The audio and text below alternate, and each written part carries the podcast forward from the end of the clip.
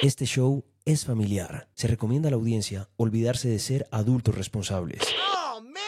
A partir de este momento, súbale un punto a sus audífonos porque usted y yo nos encontramos aquí para hablar de la música que suena alrededor del planeta. Camilo Guzmán presenta Punto de Encuentro. El podcast. Buenas, buenas. Bienvenidos a Punto de Encuentro, el podcast. Soy Camilo Guzmán acompañándolos y para mí es un placer estar hablándoles al oído de diferentes bandas, canciones y música que nos mueven el alma y el corazón. Los que llegaron por accidente, pues siempre muy bienvenidos. Los que llegaron por referencia, imagínense. Un fuerte abrazo a la distancia y para mí es una dicha realmente tenerlos aquí convocados, reunidos en este punto de encuentro para que sigamos hablando de lo que más nos gusta. Hoy, indiscutiblemente, pues hay que hablar de rock. Es 13 de julio. Nos devolvemos inmediatamente hasta 1985, donde nos encontramos con el famoso Día Mundial del Rock. Ese día en el que Bob Geldof decidió hacer una transmisión en simultánea para más de 70 países en dos estadios distintos, uno en Londres, otro en los Estados Unidos, en el que reunían a las figuras más importantes de la música en ese momento con un fin muy bonito que era recoger una cantidad de dinero para poder solucionar los problemas de hambruna que había en dos países específicos del continente africano. La música se reunía para hablar por la gente, para servir, para estar ahí presente y decir que a través de las canciones se podía hacer algo bueno por las personas. Y qué bonito que 38 años después sigamos muy conectados con la nostalgia que nos da revivir uno de los días más importantes para la industria de la música. Lo que a mí me genera mucha atención es que cuando uno habla de rock, uno está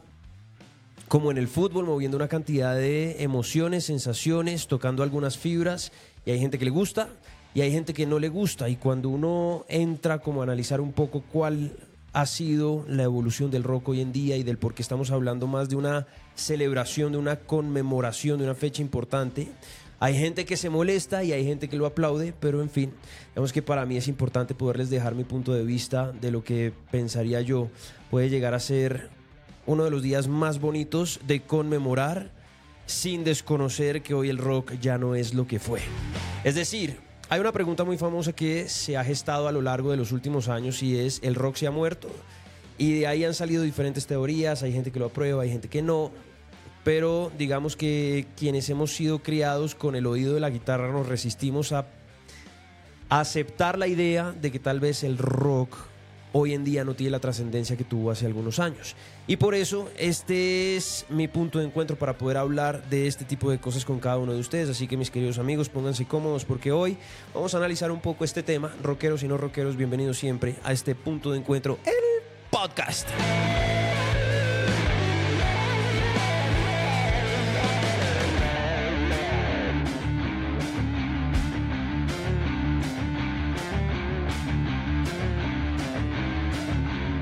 Bueno, 38 años después, estamos sentados en el 2023. ¿Qué pasaba con el rock? ¿Por qué el rock fue importante? ¿Qué ha hecho del rock uno de los movimientos más transgresores de la historia de la música? Bueno, pues creo que el rock, al igual que diferentes géneros que han sido importantes a lo largo de toda nuestra historia, han sido muy importantes para poder hablar de las culturas, de los contextos sociopolíticos, también económicos, de momentos muy especiales de nuestra historia. Y creo que cuando nos metemos a estudiar la historia cultural y social, es imposible dejar de lado lo que la música ha ido contando a lo largo de todos estos años.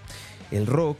fue uno de sus grandes movimientos que habló por la gente. Y cuando digo que habló por la gente es porque de verdad se puso en la tarea de congregar público joven, oídos nuevos que hace ya más de 60 años se vieron involucrados en uno de los momentos más difíciles de la historia. Para no darle más vueltas al tema, ubiquémonos en 1945, final de la Segunda Guerra Mundial, después de un evento durísimo, que es el ataque contundente de los Estados Unidos contra Hiroshima y Nagasaki con dos bombas atómicas, que fueron devastadoras y que hoy, tantos años después, seguimos conociendo resultados muy, muy complicados de el resultado de la decisión de haber lanzado esas dos bombas. En primer lugar, quienes son o eran los jóvenes norteamericanos de ese momento, pues sentían una angustia increíble por pensar que tal vez no llegarían a vivir lo que sus padres llegaron a vivir. Razón por la cual la música que en ese momento estaban buscando la manera de volverla legítima la música negra a través de las voces blancas por medio de una discográfica que se llama Sun Records. Y además me llama mucho la atención que un 12 de julio se celebraba el primer contrato discográfico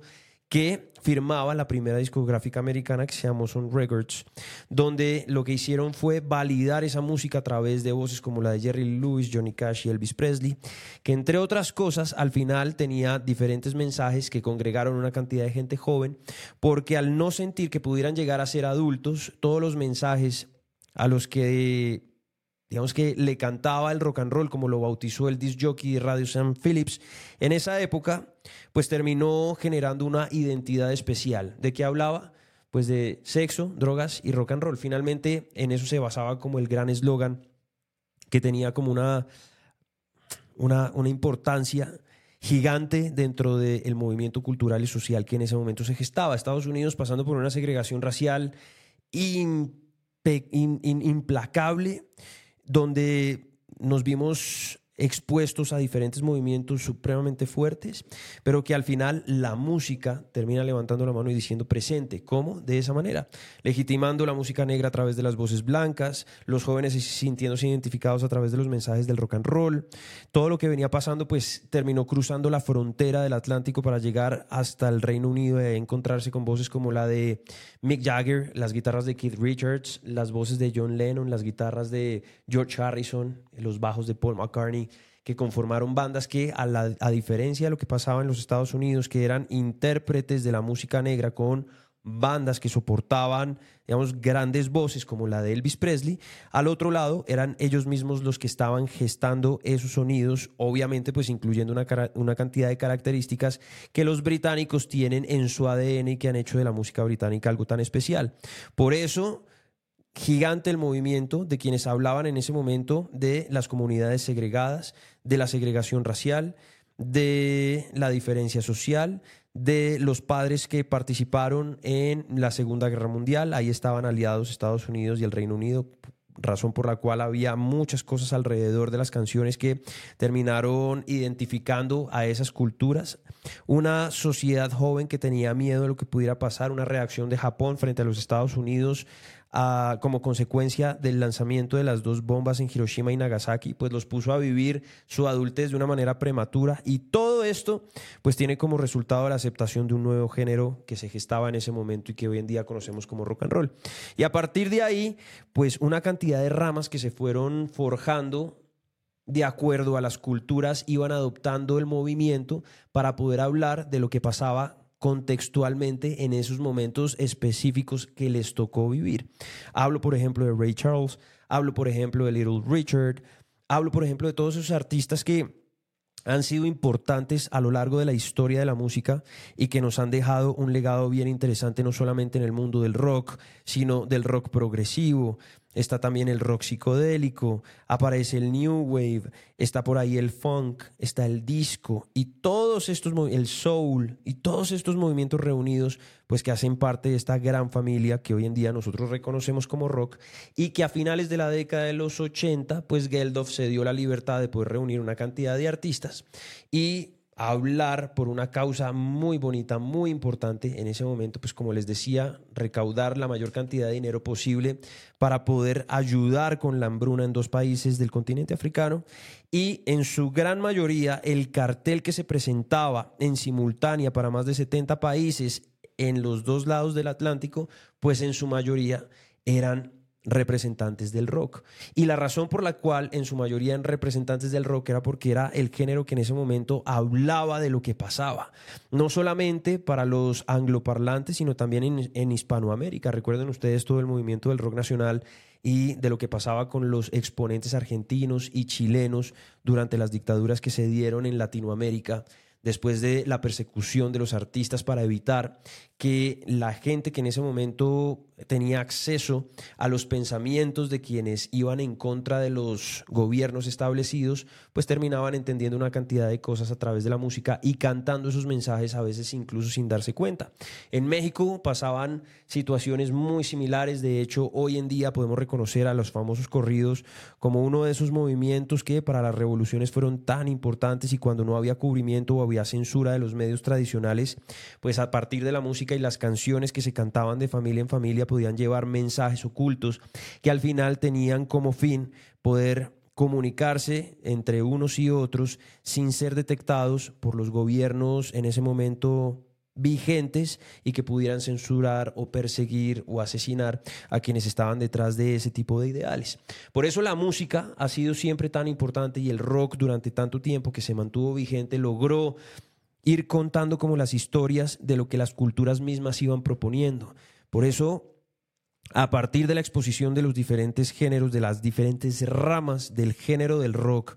en medio de un contexto vigente, pues tenía una audiencia tan masiva. Lo hizo Elvis, lo hicieron los Beatles, lo hizo The Who, lo hizo Pink Floyd, lo hizo Led Zeppelin, lo hizo el punk. Después, que es otra de las ramas del rock, los Sex Pistols, los Ramones, lo hizo el funk,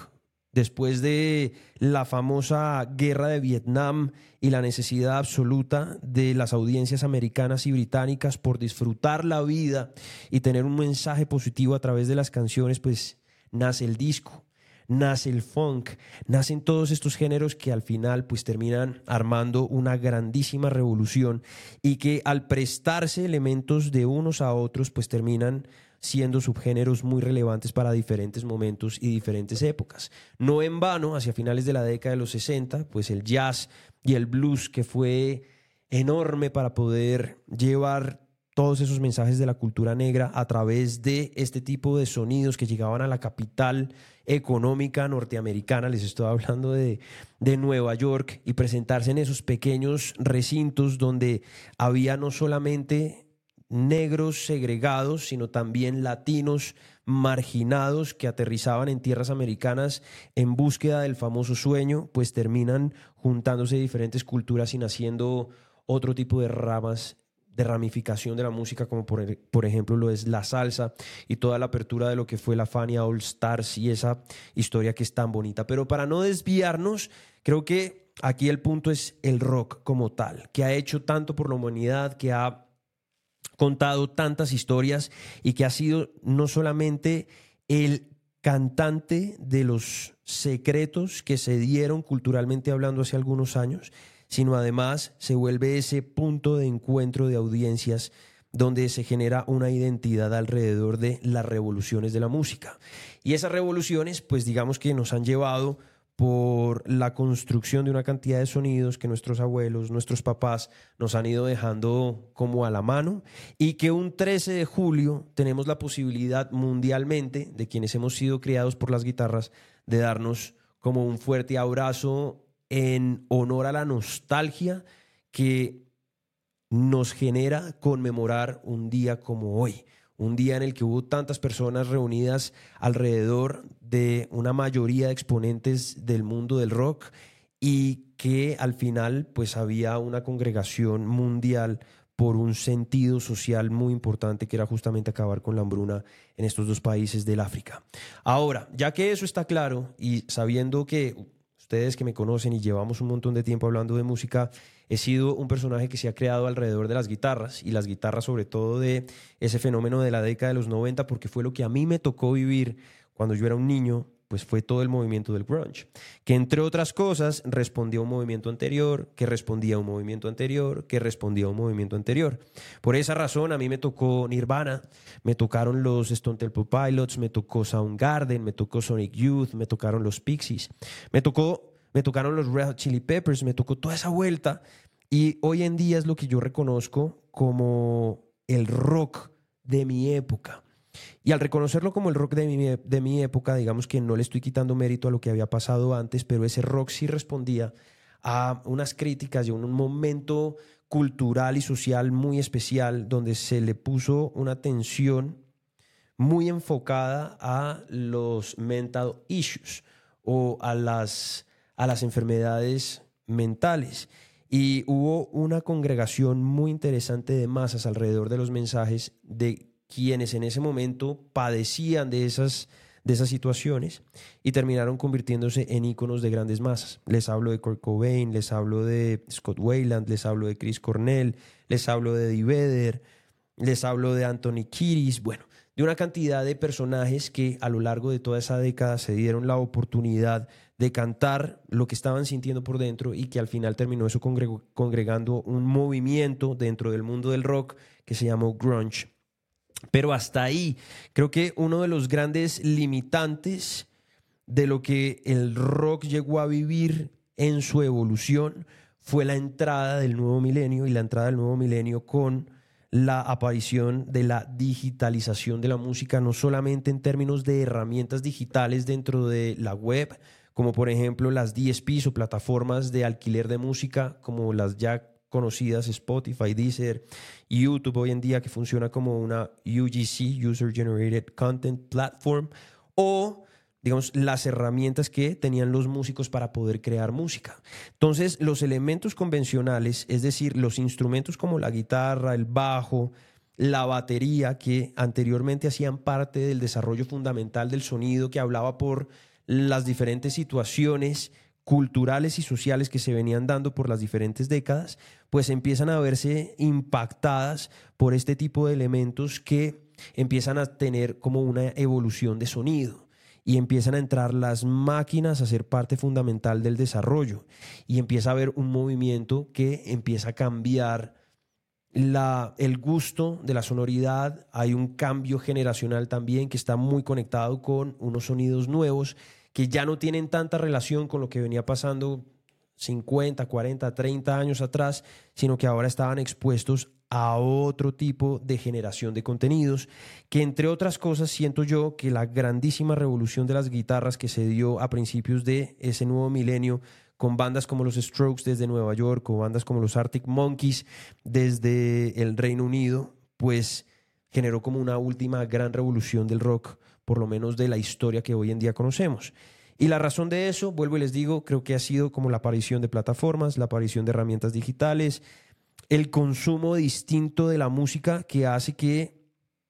todo ese contexto y todo ese concepto para la creación de contenidos hoy en día se ha convertido en el consumo del sencillo, es decir, disparos que van tratando como de encontrar dentro de la cultura los sonidos interesantes y a partir de ahí poder generar la típica fórmula que le da al artista la comodidad para poder vivir de la música, a quien está buscando la rama del entretenimiento, que no está mal, porque dentro de todo este mundo musical, digamos que encontramos dos grandes virtudes. El de el fanático de la música, que está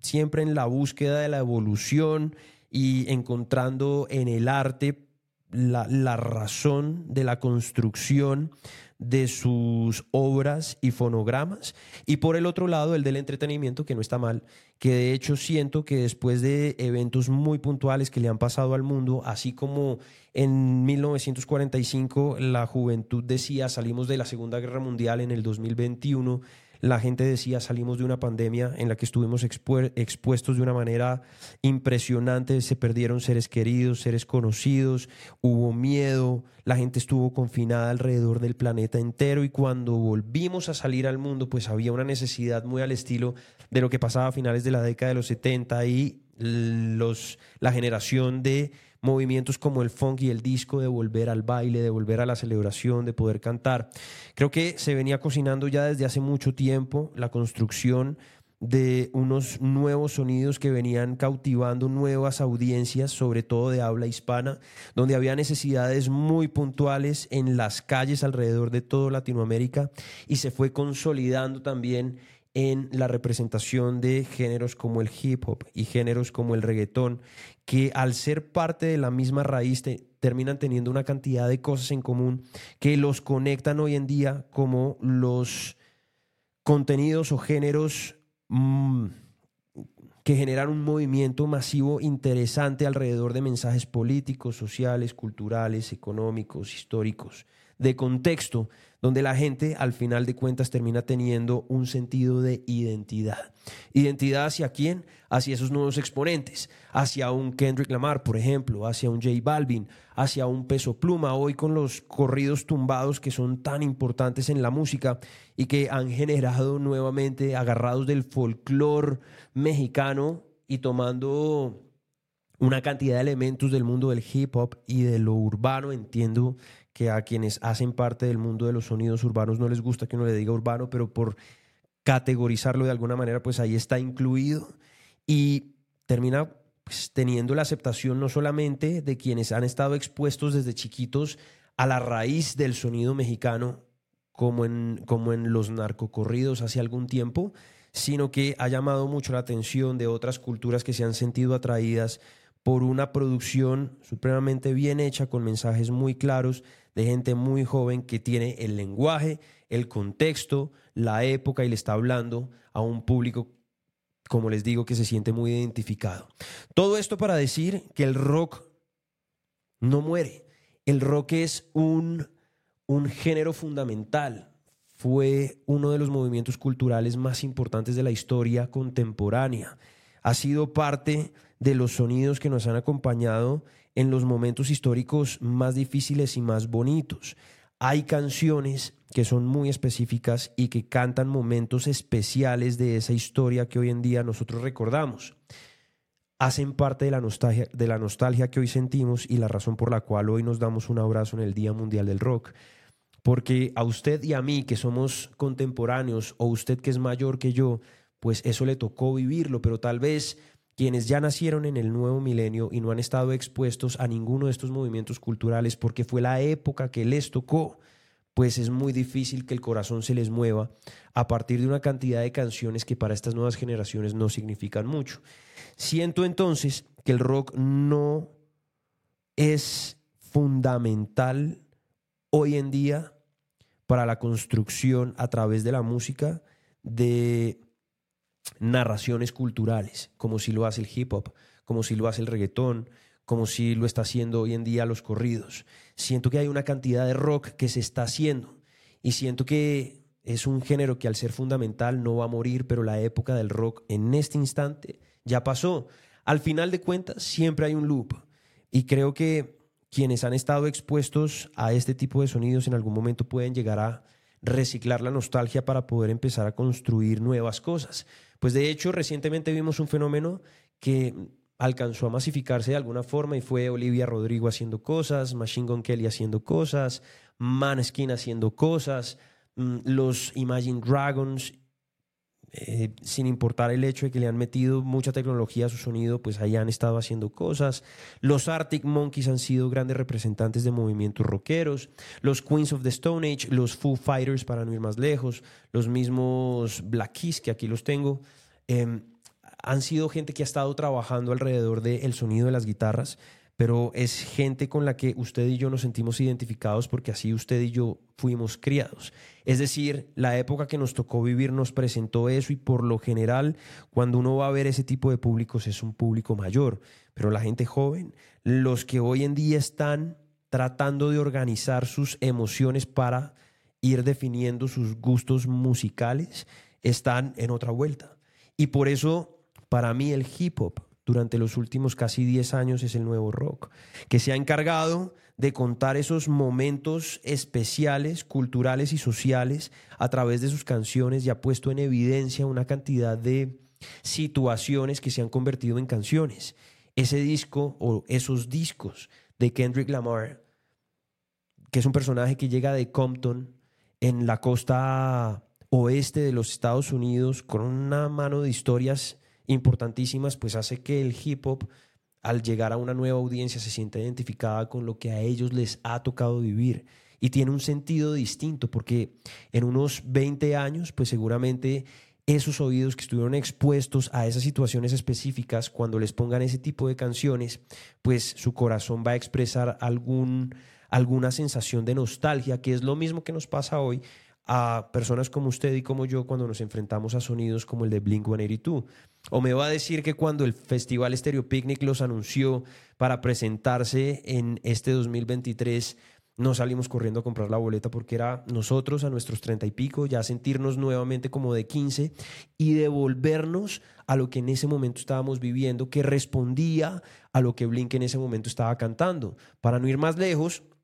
y poner un ejemplo muy concreto, el video de All the Small Things es un video que hace una burla a la cultura popular del momento que le cantaba lo que estaba en ese momento en mainstream, que eran las boy bands, y por eso hay una oda Mm, de una manera humorística a lo que en ese momento representaban bandas como los Backstreet Boys o como NSYNC, como Britney Spears, como Cristina Aguilera. Entonces, ver toda esta evolución ha sido muy bonito. El Día Mundial del Rock es algo que a mí siempre me ha generado reflexión y es tratar de entender el rock en qué lugar del mundo se encuentra hoy y siento que hay una cantidad de bandas que vienen haciendo un digamos, teniendo una expresión alterno rockera súper chévere, sobre todo Latinoamérica, que está muy conectada con ese tipo de sonidos, alrededor de lo que Argentina, México y Colombia están generando en el underground, que se viene moviendo de una manera muy interesante, el RB, el soul también ha tenido mucha cabida ahí, en fin, pero que al final, pues digamos que hay que darle al rock el reconocimiento que tuvo hace años y darle también el reconocimiento al hip hop, al dancehall, al reggaetón, al dembow, de haber conectado con esas audiencias y haber cantado una cantidad de mensajes importantes que los han puesto en el primer lugar, no solamente de los listados, porque comercialmente hablando, cuando uno se va a ver las estadísticas, pues uno se encuentra mucho rock, pero es mucho rock viejo, por eso uno siempre ve que por ahí está metido Metallica, que por ahí está metido Queen, por ahí está metido Led Zeppelin, porque nosotros que estamos acostumbrados a la compra de la música, pues digamos que de alguna manera se ve representado eso en los listados de rock alrededor del mundo. Pero fíjense que en los listados populares el rock no tiene un porcentaje muy alto. Y uno hablando con cualquier editor de cualquier plataforma hoy en día, los porcentajes de elección para las plataformas editoriales de lo que es el hip hop, los corridos, lo popular, em, ese tipo de música tiene un porcentaje muy alto y el rock no tanto. Y la razón es porque no representa la época que hoy en día nosotros vivimos, ni ha generado la identidad, como lo, sí lo han generado otros géneros, con la gente que hoy en día está definiendo ese, ese gusto musical que hoy en día está hablando de una manera, portándose de una manera, recibiendo información de una manera y que responde justamente al consumo de este tipo de, de artistas que como a nosotros en mi época fue Kurt Cobain y fue Chris Cornell y fue Eddie Vedder y fue Anthony Kiris, para estos nuevos personajes, estos nuevos niños, pues estamos hablando de, de nuevos iconos musicales que les están hablando directamente de las situaciones que ellos están viviendo, en el lenguaje que están viviendo y en el contexto que se está viviendo. Entonces, a los rockeros, un fuerte abrazo a la distancia. Qué rico que hayamos llegado juntos hasta este punto de este podcast, donde con mucho respeto he tratado de hacer como un recorrido de poderle dar al rock el lugar que se merece sin entrar en emocionalismos o sentimentalismos como en el fútbol y darle el lugar que se merece, el respeto que se merece, entendiendo que se sigue haciendo rock, que hay exponentes de rock muy interesantes, no solamente angloparlantes, sino hispanohablantes, de movimientos muy interesantes que vienen por ahí en camino, pero que por lo menos hasta el día de hoy siguen siendo una minoría que le habla a nichos muy específicos distinto a lo que está pasando con los artistas que tienen hoy por hoy monopolizado la industria del entretenimiento a partir de sus canciones, íconos como Taylor Swift, íconos como Bad Bunny, íconos como Peso Pluma, que están en otro lugar, están haciendo otras vueltas, le están cantando al público desde otros lugares. Y el rock hoy en día pues obviamente sin ni siquiera ánimo de desaparecer, pero sí entendiendo que su importancia, su relevancia ya no es la misma que hace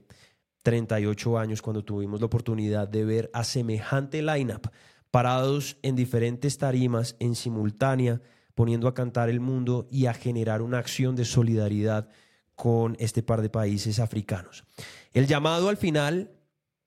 es que a partir de quien tenga hoy el liderato en la música, independientemente del género, que la música siga hablando como arte, que la música siga moviendo masas para cosas interesantes, buenas, históricas, que sigamos viendo la posibilidad de nuevos artistas expresarse y tengamos la opción de hacer parte de esa historia y que por el contrario no nos tapemos los oídos ni los ojos a satanizar los géneros que vienen construyéndose a partir de nuevas audiencias y de peticiones de nuevas audiencias, sino podamos involucrarnos en esos movimientos y poder entender cómo es que se comunican, cómo es que hablan y qué es lo que cantan hoy las audiencias un poco más jóvenes que nosotros, para de esa manera seguir estando muy metidos dentro del contexto y poder entender una de las expresiones artísticas más bonitas que se ha mantenido durante tantos, tantos siglos en nuestra historia y de alguna manera podemos tener como esos archivos sonoros de lo que va pasando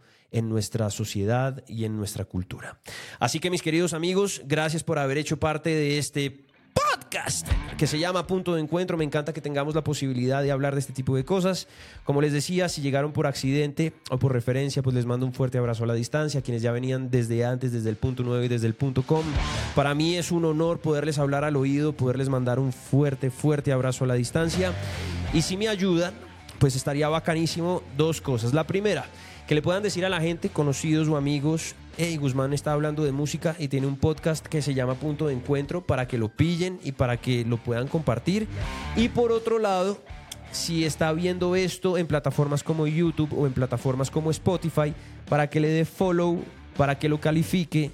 para que cuando saquemos nuevo contenido pues esté muy enterado que hay nuevos capítulos y que aquí estamos sentados en este punto de encuentro hablando de música, bandas y canciones que nos mueven el alma y el corazón. Mis queridos amigos y amigas, un fuerte abrazo a la distancia y para ustedes que me prestaron sus oídos pues es un honor. Feliz día, feliz tarde o feliz noche según corresponda. Nos encontramos en un próximo episodio de esto que se llama Punto de Encuentro. El podcast. Fuerte abrazo para todos. Chao pues.